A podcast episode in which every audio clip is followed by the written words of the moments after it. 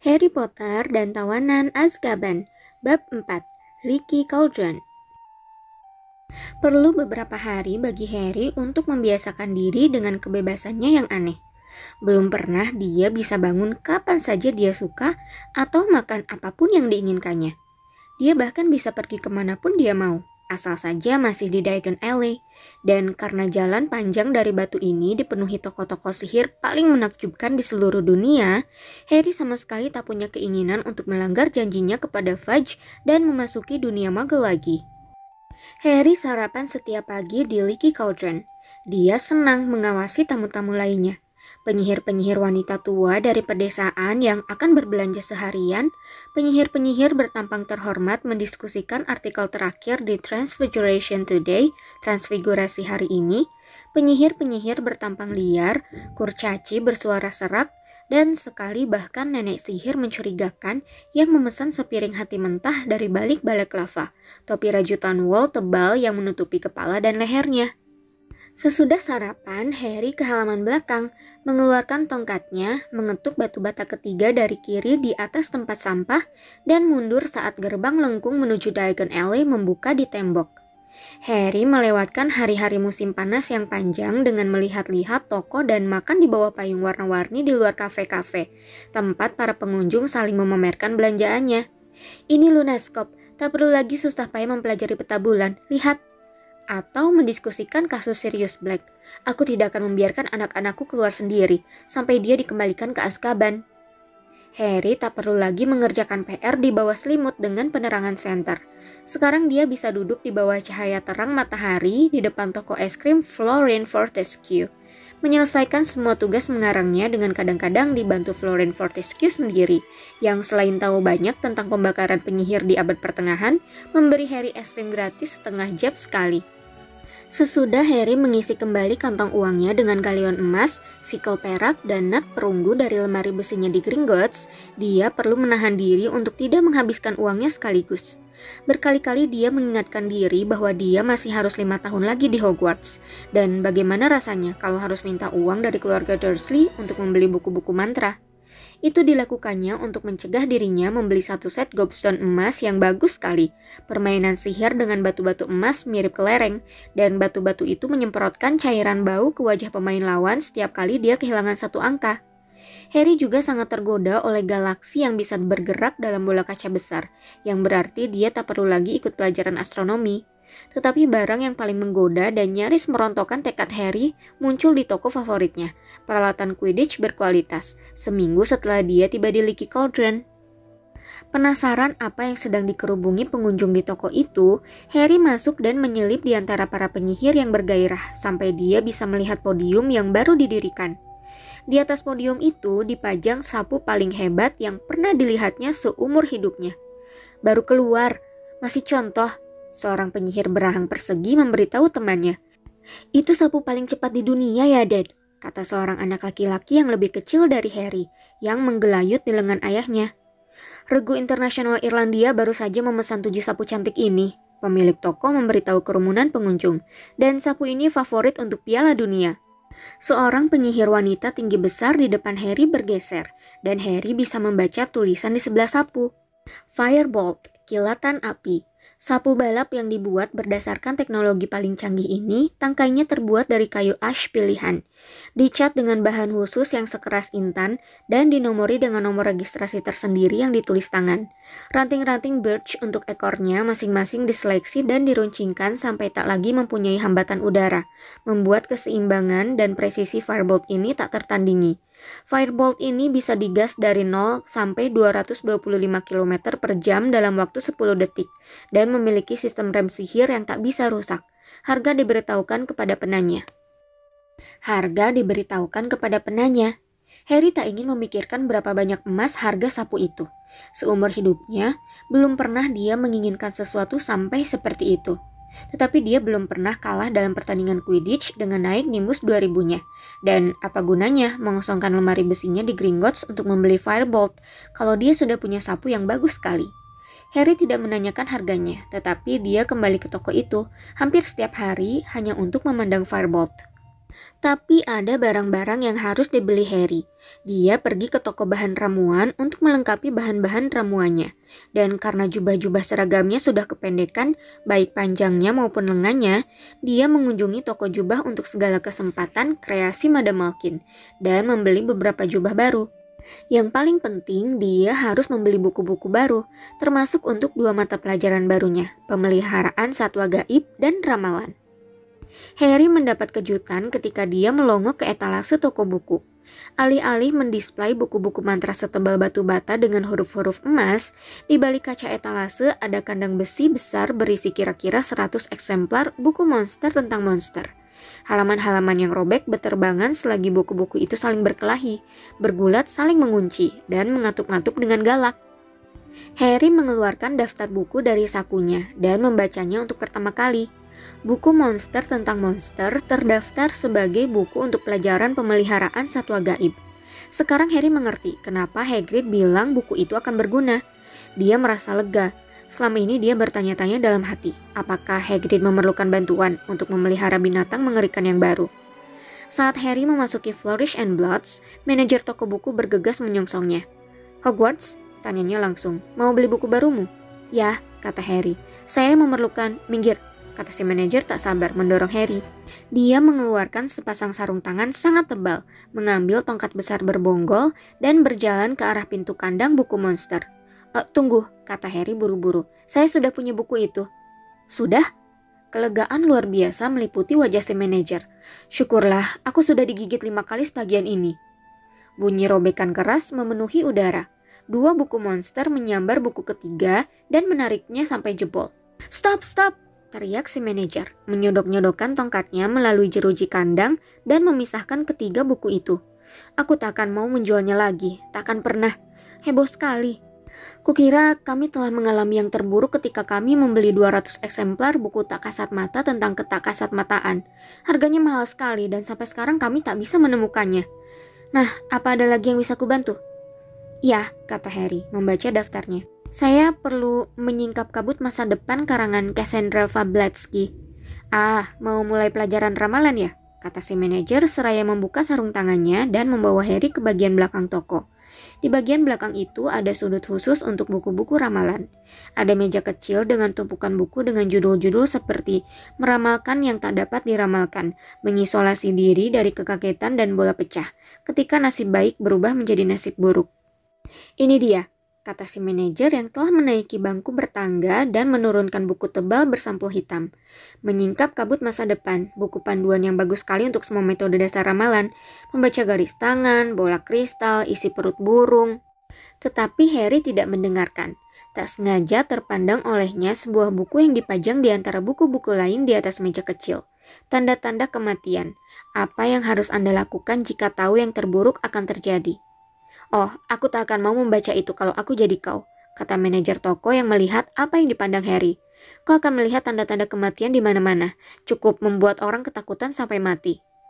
Tetapi Harry tetap menatap sampul depan buku itu. Sampul itu menampilkan gambar anjing hitam sebesar beruang, dengan mata berkilat. Aneh sekali, rasanya gambar itu tak asing. Si manajer menyerahkan buku menyingkap kabut masa depan ke tangan Harry. "Ada lagi yang lain?" tanyanya. "Ya," kata Harry, mengalihkan pandangannya dari si anjing dan dengan bingung membaca daftarnya. Saya perlu transfigurasi tingkat menengah dan kitab mantra standar tingkat 3.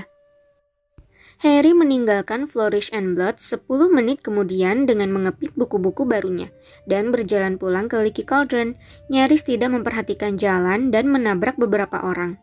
Dia menaiki tangga ke kamarnya, masuk, dan menaruh buku-bukunya di atas tempat tidur. Sudah ada yang merapikan kamarnya. Jendela-jendelanya terbuka dan sinar matahari menyorot masuk. Harry bisa mendengar bus-bus menderu lewat di jalan magel yang tak kelihatan di belakangnya. Dan suara orang-orang yang lewat tak kelihatan di bawah di Diagon Alley. Dia melihat tampangnya sendiri di cermin di atas wastafel. "Tak mungkin itu pertanda kematian," katanya menantang kepada bayangannya. "Aku panik waktu melihatnya di Magnolia Crescent. Mungkin dia cuma anjing yang tersesat." Secara otomatis, dia mengangkat tangan dan mencoba meratakan rambutnya. "Percuma saja, pasti berantakan lagi," kata cerminnya dengan suara berdesis. Hari demi hari berlalu. Setiap kali keluar, Harry mulai mencari-cari Ron dan Hermione. Banyak murid Hogwarts yang sudah muncul di Diagon Alley sekarang, karena sebentar lagi sudah masuk sekolah. Harry bertemu Seamus Finnegan dan Dean Thomas, sesama teman asrama di Gryffindor, di toko peralatan Quidditch berkualitas. Mereka berdua juga mengagumi Firebolt. Harry juga bertemu Neville Longbottom yang asli, seorang anak laki-laki pelupa bermuka bundar di depan Flourish and Blotts. Harry tidak menyapanya. Neville rupanya kehilangan daftar bukunya dan sedang ditegur oleh neneknya yang kelihatan galak. Harry berharap nenek Neville tidak akan pernah tahu dia menyamar jadi Neville ketika sedang melarikan diri dari Kementerian Sihir. Harry terbangun pada hari terakhir liburan, berpikir bahwa paling tidak dia akan bertemu Ron dan Hermione besok pagi di Hogwarts Express. Dia bangun, berpakaian, pergi melihat Firebolt untuk terakhir kalinya, dan sedang berpikir-pikir enaknya makan siang di mana ketika ada yang meneriakkan namanya dan dia berpaling. "Harry! Harry!" Kedua sahabatnya. Mereka duduk di luar toko es krim Florean Fortescue. Bintik-bintik di wajah Ron tampak jelas sekali, sedang kulit Hermione sangat coklat. Keduanya melambai-lambai penuh semangat ke arahnya. "Akhirnya," kata Ron nyengir kepada Harry ketika Harry ikut duduk. "Kami ke Leaky Cauldron, tapi mereka bilang kau sudah pergi. Dan kami ke Flourish and Blotts dan Madam Malkin. Dan aku sudah beli semua keperluan sekolahku minggu lalu," Harry menjelaskan. "Dan bagaimana kau tahu aku tinggal di Leaky Cauldron?" "Dad," kata Ron singkat. Mr. Weasley yang bekerja di Kementerian Sihir tentu saja telah mendengar seluruh kisah tentang apa yang terjadi pada baby Marge. "Apakah kau benar-benar telah menggelembungkan bibimu, Harry?" tanya Hermione sangat serius.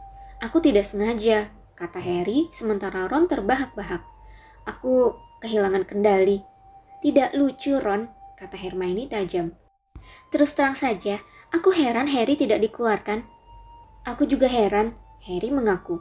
"Lupakan soal dikeluarkan, kukira aku akan ditangkap." Dia memandang Ron. "Ayahmu tidak tahu kenapa Fudge membebaskanku, kan?" "Mungkin karena kau adalah kau, kan?" jawab Ron masih tertawa-tawa. "Harry Potter yang terkenal. Aku tak berani membayangkan apa yang akan dilakukan Kementerian Sihir padaku kalau aku yang menggelembungkan bibiku. Meskipun mereka harus menggaliku dulu, soalnya Mom pasti akan membunuhku duluan. Tapi kau bisa tanya Dad sendiri nanti malam. Kami juga menginap di Leaky Cauldron malam ini, jadi kau bisa berangkat ke King's Cross bersama kami besok. Hermione juga menginap di sana." Hermione mengangguk, wajahnya berseri-seri. "Mom dan Dad mengantarku ke sana pagi ini dengan semua keperluan Hogwartsku." "Bagus sekali," kata Harry senang. "Jadi kalian sudah membeli semua buku dan keperluan lain?" "Lihat ini," kata Ron menarik keluar kotak panjang tipis dari dalam tas dan membukanya. "Tongkat baru, 35 cm, dedalu dengan sehelai bulu ekor unicorn, dan kami sudah membeli semua buku." Dia menunjuk tas besar di bawah kursinya. "Bagaimana dengan buku monster, ah? Pelayan toko nyaris menangis waktu kami bilang mau beli 2. "Apa itu, Hermione?" Harry bertanya, menunjuk tidak hanya 1, melainkan 3 tas besar menggelembung penuh isi di atas kursi di sebelah Hermione. "Aku kan mengambil lebih banyak pelajaran baru daripada kalian berdua," kata Hermione. "Itu buku-bukuku untuk aritmensi, pemeliharaan satwa gaib, ramalan, telaah rune kuno, telaah magel." "Buat apa kau ikut telaah magel?" kata Ron memutar-mutar bola mata kepada Harry. "Kau kan kelahiran magel. Ayah dan ibumu magel. Kau sudah tahu segalanya tentang magel." "Tapi kan akan menarik sekali mempelajarinya dari sudut pandang penyihir," kata Hermione bergairah. "Apa kau berencana makan dan tidur tahun ini, Hermione?" tanya Harry sementara Ron terkikik-kikik. Hermione tidak mengacuhkan mereka. "Aku masih punya 10 galeon," katanya memeriksa dompetnya. "Ulang tahunku bulan September dan Mam dan Dad memberiku uang untuk membeli sendiri hadiah ulang tahunku lebih awal." Bagaimana kalau buku yang bagus?" kata Ron tanpa dosa. "Tidak, kurasa tidak," kata Hermione tenang. "Aku kepingin sekali punya burung hantu. Maksudku, Harry punya Hedwig, dan kau punya Errol." "Tidak," kata Ron. "Errol itu burung hantu keluarga, yang aku punya hanyalah Scabbers." Dia menarik keluar tikus peliharaannya dari dalam sakunya. "Dan aku akan memeriksakan dia," Ron menambahkan seraya meletakkan Scabbers di atas meja di depan mereka. "Kurasa Mesir tidak cocok untuknya."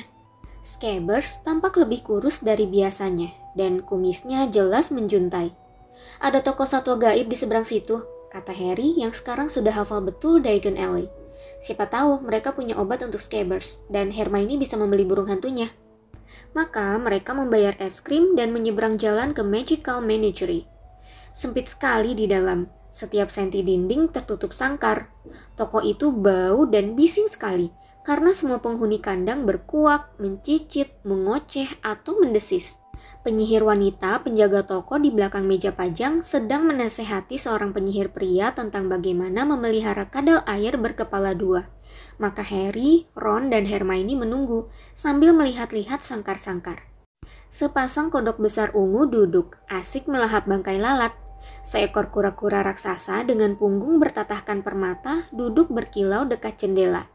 Siput-siput jingga beracun merayap pelan di dinding tangki kaca mereka. Dan seekor kelinci putih gemuk berkali-kali berubah menjadi topi sutra dan kembali ke sosok kelinci lagi dengan bunyi plop keras. Lalu ada juga kucing dengan segala warna. Satu kandang penuh burung gagak cerewet, sekeranjang bola bulu berwarna aneh yang bersenandung keras, dan di atas meja pajang ada kandang besar penuh tikus-tikus hitam berkilau yang beberapa di antaranya sedang bermain semacam lompat tali dengan menggunakan ekor mereka yang licin tak berbulu. Penyihir pembeli kadal air berkepala dua pulang, dan Ron mendekati meja pajang.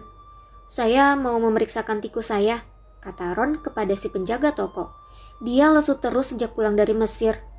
"Taruh di atas meja pajang ini," kata si penyihir wanita seraya mengeluarkan kacamata hitam berat dari dalam sakunya. Ron mengeluarkan Scabbers dari dalam sakunya dan menaruhnya di sebelah kandang yang berisi teman-temannya sesama tikus, yang berhenti bermain lompat ekor dan berlarian ke jeruji kawat agar bisa melihat lebih jelas. Seperti segala hal lainnya yang dimiliki Ron, Scabbers si tikus juga diwarisinya. Dulunya milik kakaknya, Percy, dan sudah agak kusam. Disandingkan dengan tikus-tikus berkilau di dalam kandang, Scabbers kelihatan sangat menyedihkan. Kata si penyihir mengangkat Scabbers. "Berapa umur tikus ini?" Saya tak tahu," kata Ron. "Sudah tua, dulunya dia milik kakak saya." "Apa kehebatannya?" tanya si penyihir memeriksa Scabbers dengan teliti. Kata Ron. Kenyataannya, Scabbers tak pernah menunjukkan tanda-tanda kehebatan apapun. Mata si penyihir berpindah dari telinga kiri Scabbers yang robek ke kaki depannya yang satu jarinya hilang. Dan dia berdecak keras-keras. "Tikus ini sudah mengalami kejadian hebat," komentarnya. "Dia sudah seperti ini ketika Percy memberikannya kepada saya," kata Ron membela diri. "Tikus biasa atau tikus kebun seperti ini tidak bisa diharapkan hidup lebih lama dari 3 tahunan, kata si penyihir. "Kalau kau mencari sesuatu yang lebih tahan lama, kau mungkin akan menyukai ini." Dia menunjuk tikus-tikus hitam di kandang yang langsung main lompat ekor lagi. Ron bergumam, "Sok pamer." "Ya, kalau kau tidak mau pengganti, kau bisa mencoba tonik tikus ini," kata si penyihir meraih ke bawah meja pajangan dan mengeluarkan botol kecil merah. "Oke," kata Ron. "Berapa?" "Au!" Ron membungkuk kesakitan ketika sesuatu yang besar berwarna jingga meluncur dari atas kandang yang paling tinggi, mendarat di kepalanya, kemudian berputar dan mendesis-desis liar ke arah Scabbers. "Jangan, Crookshanks, jangan!" teriak si penyihir, tetapi Scabbers lolos dari tangannya seperti sabun yang licin, mendarat dengan keempat kakinya di lantai dan kabur ke pintu. "Scabbers!" teriak Ron berlari keluar toko untuk mengejarnya. Harry menyusul. Perlu 10 menit bagi mereka untuk menemukan Scabbers yang menyembunyikan diri di bawah tempat sampah di depan toko peralatan Quidditch berkualitas. Ron memasukkan kembali tikus yang gemetar itu ke dalam sakunya, lalu bangkit memijat-mijat kepalanya. "Makhluk apa tadi?" "Kalau bukan kucing yang besar sekali ya harimau kecil," kata Harry. "Di mana Hermione?" "Mungkin sedang membeli burung hantunya." Mereka melewati jalan yang penuh sesak kembali ke Magical Menagerie. Setiba mereka di sana, Hermione keluar, tetapi tidak membawa burung hantu. Tangannya memeluk erat kucing jingga itu. "Kau membeli monster itu?" tanya Ron ternganga. "Dia keren ya," kata Hermione berseri-seri. "Itu soal selera," pikir Harry. Bulu si kucing yang berwarna jingga memang tebal dan halus, tetapi kakinya agak bengkok. Pantas saja namanya Crookshanks, si tulang kering bengkok. Dan mukanya kelihatan galak dan gepeng aneh, seakan dia baru menabrak tembok. Sekarang setelah Scabbers tidak kelihatan, kucing itu mendengkur puas dalam pelukan Hermione. "Hermione, binatang itu nyaris menguliti kepalaku," kata Ron. "Dia kan tidak sengaja, iya kan Crookshanks?" kata Hermione. "Lalu bagaimana Scabbers?" kata Ron menunjuk tonjolan di saku dadanya. "Dia perlu istirahat dan santai. Bagaimana dia bisa istirahat dan santai kalau ada makhluk itu?" "Aku jadi ingat, tonik tikusmu ketinggalan," kata Hermione menjejalkan botol merah kecil itu ke tangan Ron. "Dan jangan khawatir, Crookshanks akan tidur di kamarku dan Scabbers di kamarmu. Apa masalahnya?" "Kasihan Crookshanks, si penyihir tadi bilang dia sudah di toko lama sekali, tak ada yang mau membelinya." "Heh, kenapa ya?" kata Ron sinis sambil mereka berjalan ke Leaky Cauldron. Mereka menemukan Mr. Weasley di dalam rumah minum itu, sedang membaca Daily Prophet. "Harry," katanya, mendongak seraya tersenyum. "Apa kabar?" "Baik, terima kasih," kata Harry ketika dia, Ron, dan Hermione mendatangi Mr. Weasley dengan semua belanjaan mereka. Mr. Weasley meletakkan korannya, dan Harry melihat foto Sirius Black yang sekarang sudah dikenalnya memandangnya. "Mereka belum berhasil menangkapnya?" tanyanya. "Belum," kata Mr. Weasley tampak muram sekali. "Mereka menghentikan kami semua dari pekerjaan rutin di kementerian untuk mencarinya, tapi sejauh ini belum berhasil." "Apakah kita akan mendapat hadiah kalau berhasil menangkapnya?" tanya Ron. "Asik sekali kalau dapat uang lagi." "Jangan konyol, Ron," kata Mr. Weasley yang setelah diawasi lebih teliti tampak sangat lelah. "Blake tidak akan ditangkap oleh anak 13 tahun. Para pengawal Azkaban lah yang akan menangkapnya, lihat saja nanti." Saat itu, Mrs. Weasley masuk dengan banyak sekali belanjaan dan diikuti si kembar Fred dan George yang akan memasuki tahun kelima di Hogwarts, si ketua murid yang baru terpilih, Percy, serta anak bungsu dan satu-satunya anak perempuan di keluarga Weasley, Ginny. Ginny yang sejak dulu sangat terkesan akan Harry, tampak lebih malu dari biasanya ketika melihatnya. Mungkin karena Harry telah menyelamatkan nyawanya dalam semester terakhir mereka di Hogwarts tahun ajaran lalu. Wajahnya langsung merah padam dan dia menggumamkan halo tanpa memandang Harry.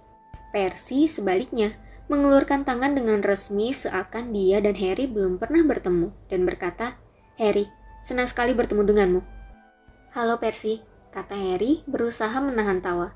"Kuharap kau baik-baik saja," kata Percy sok menjabat tangan Harry. Rasanya seperti diperkenalkan kepada wali kota. "Baik, terima kasih." "Harry," kata Fred menyikut Percy agar minggir dan membungkuk dalam-dalam. "Senang sekali bertemu kau, Bung."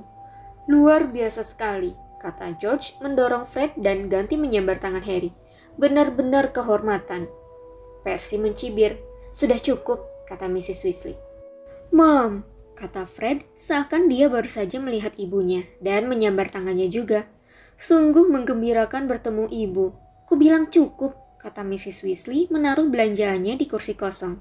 "Halo Harry, kurasa kau sudah mendengar kabar gembira kami."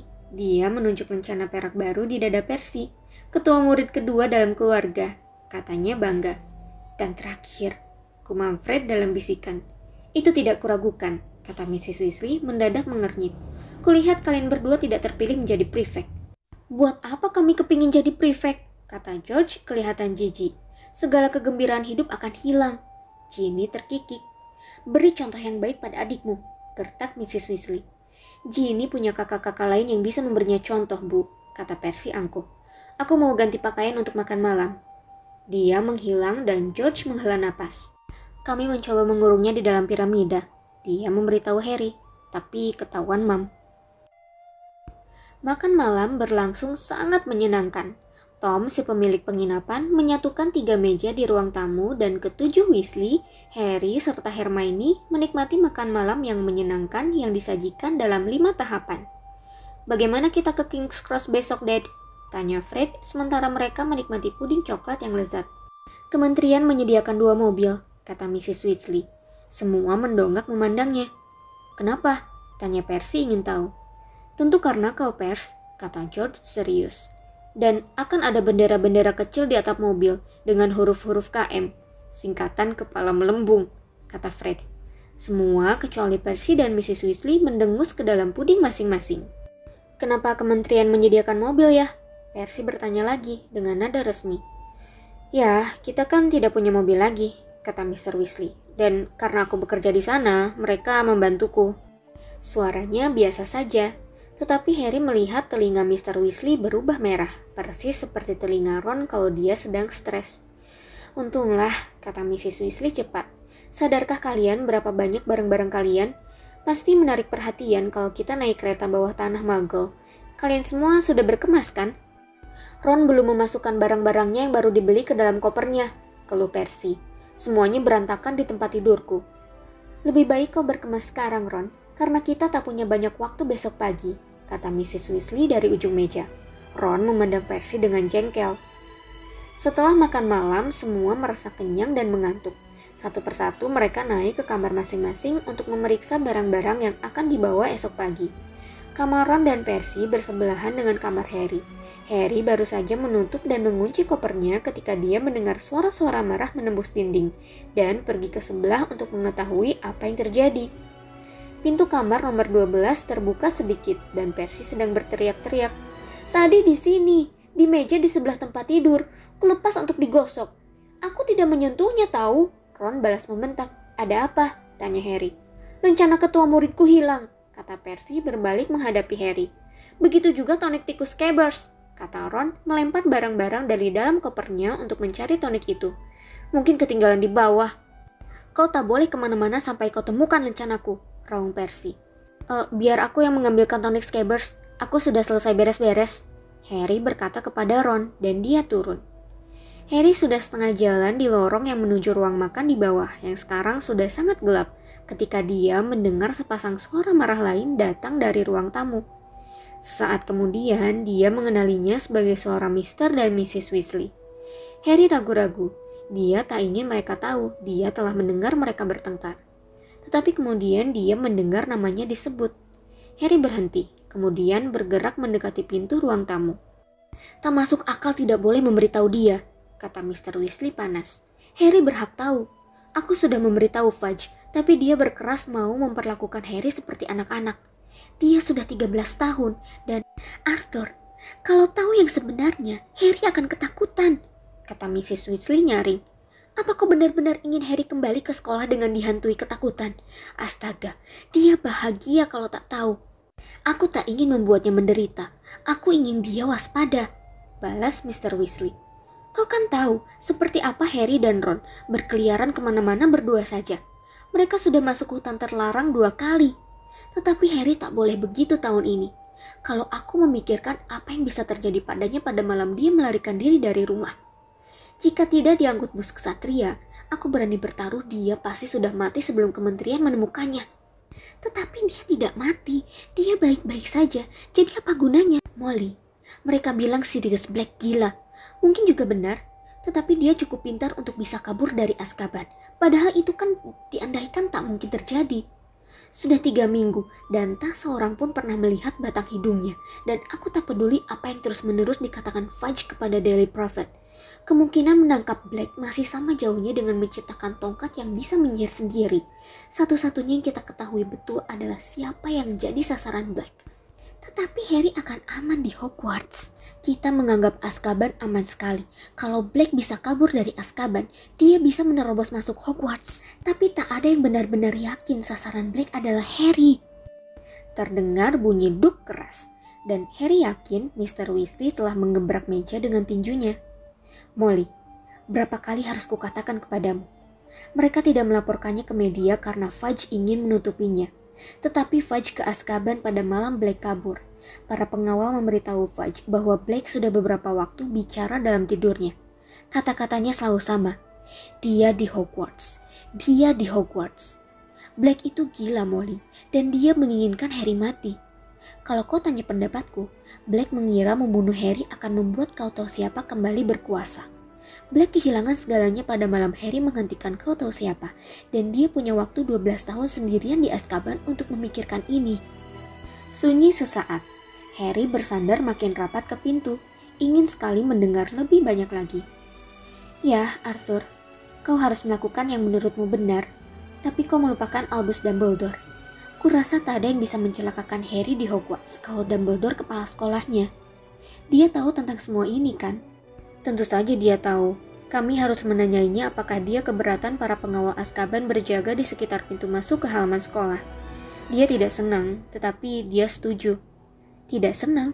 Kenapa dia tidak senang kalau mereka di sana untuk menangkap Black? Dumbledore tidak menyukai pengawal-pengawal Azkaban, kata Mr. Weasley berat. Aku juga tidak sebetulnya. Tapi kalau kita berurusan dengan penyihir seperti Black, kadang-kadang kita harus menggabungkan kekuatan dengan pihak-pihak yang sebetulnya lebih suka kita hindari. Kalau mereka menyelamatkan Harry, kalau begitu aku tidak akan bicara buruk lagi tentang mereka, kata Mr. Weasley lelah. Sudah malam, Molly. Sebaiknya kita naik. Harry mendengar kursi-kursi digeser. Sepelan mungkin dia bergegas ke ruang makan. Pintu ruang tamu terbuka, dan beberapa saat kemudian, langkah-langkah yang terdengar memberitahunya Mr. dan Mrs. Weasley sedang menaiki tangga. Botol tonik tikus itu tergeletak di bawah meja tempat mereka duduk tadi. Harry menunggu sampai didengarnya pintu kamar Mr. dan Mrs. Weasley tertutup, baru dia naik lagi membawa botol tonik. Fred dan George meringkuk dalam bayang-bayang kegelapan di bordes, berguncang menahan tawa sementara mereka mendengarkan Percy mengobrak-abrik kamarnya dalam usahanya mencari lencananya. Kami yang ambil, Fred berbisik kepada Harry. Kami perbaiki. Lencana itu sekarang berbunyi kakak tua murid. Harry memaksa diri tertawa. Pergi menyerahkan tonik tikus kepada Ron, kemudian masuk ke kamarnya dan berbaring di tempat tidur. Jadi Sirius Black mengejarnya. Itu menjelaskan segalanya. Fudge bersikap lunak terhadapnya karena amat lega melihatnya masih hidup. Dia menyuruh Harry berjanji tidak meninggalkan Diagon Alley karena di Diagon Alley ada banyak penyihir yang menjaganya. Dan dia mengirim 2 mobil kementerian sihir untuk membawa mereka semua ke stasiun besok, supaya keluarga Weasley bisa menjaga Harry sampai dia berada di dalam kereta. Harry berbaring mendengarkan teriakan-teriakan teredam dari kamar sebelah, dan heran sendiri kenapa dia tidak menjadi lebih takut. Sirius Black telah membunuh 13 orang dengan sekali kutuk. Mr. dan Mrs. Weasley jelas mengira Harry akan panik kalau dia tahu kenyataan ini. Tetapi Harry setuju sepenuhnya dengan pendapat Mrs. Weasley bahwa tempat teraman di dunia adalah tempat di mana Albus Dumbledore berada. Bukankah orang selalu berkata, Dumbledore adalah satu-satunya orang yang ditakuti Lord Voldemort. Tentunya Black sebagai tangan kanan Voldemort sama takutnya kepada Dumbledore. Lagi pula masih ada para pengawal Azkaban yang dibicarakan semua orang. Mereka kelihatannya membuat banyak orang ketakutan, dan jika mereka ditempatkan di sekeliling sekolah, kemungkinan Black bisa memasuki sekolah tampaknya kecil sekali. Tidak, setelah semuanya dipertimbangkan, hal yang paling mengganggu Harry adalah fakta bahwa kemungkinannya untuk mengunjungi Hogsmeade sekarang tak ada sama sekali. Tak seorang pun ingin Harry meninggalkan kastil yang aman sampai Black tertangkap. Bahkan Harry curiga segala gerak-geriknya akan dipantau dengan teliti sampai bahaya telah lewat. Dia mencibir kepada langit-langit yang gelap. Apa mereka pikir dia tidak bisa menjaga diri? Dia sudah berhasil selamat dari Lord Voldemort 3 kali. Dia toh tidak sama sekali tak berguna. Tak terelakkan, sosok binatang dalam keremangan Magnolia Crescent melintas di benaknya. Apa yang harus kau lakukan jika tahu yang terburuk akan terjadi? Aku tak mau dibunuh, kata Harry keras-keras. Semangat yang bagus, nak, kata cerminnya mengantuk.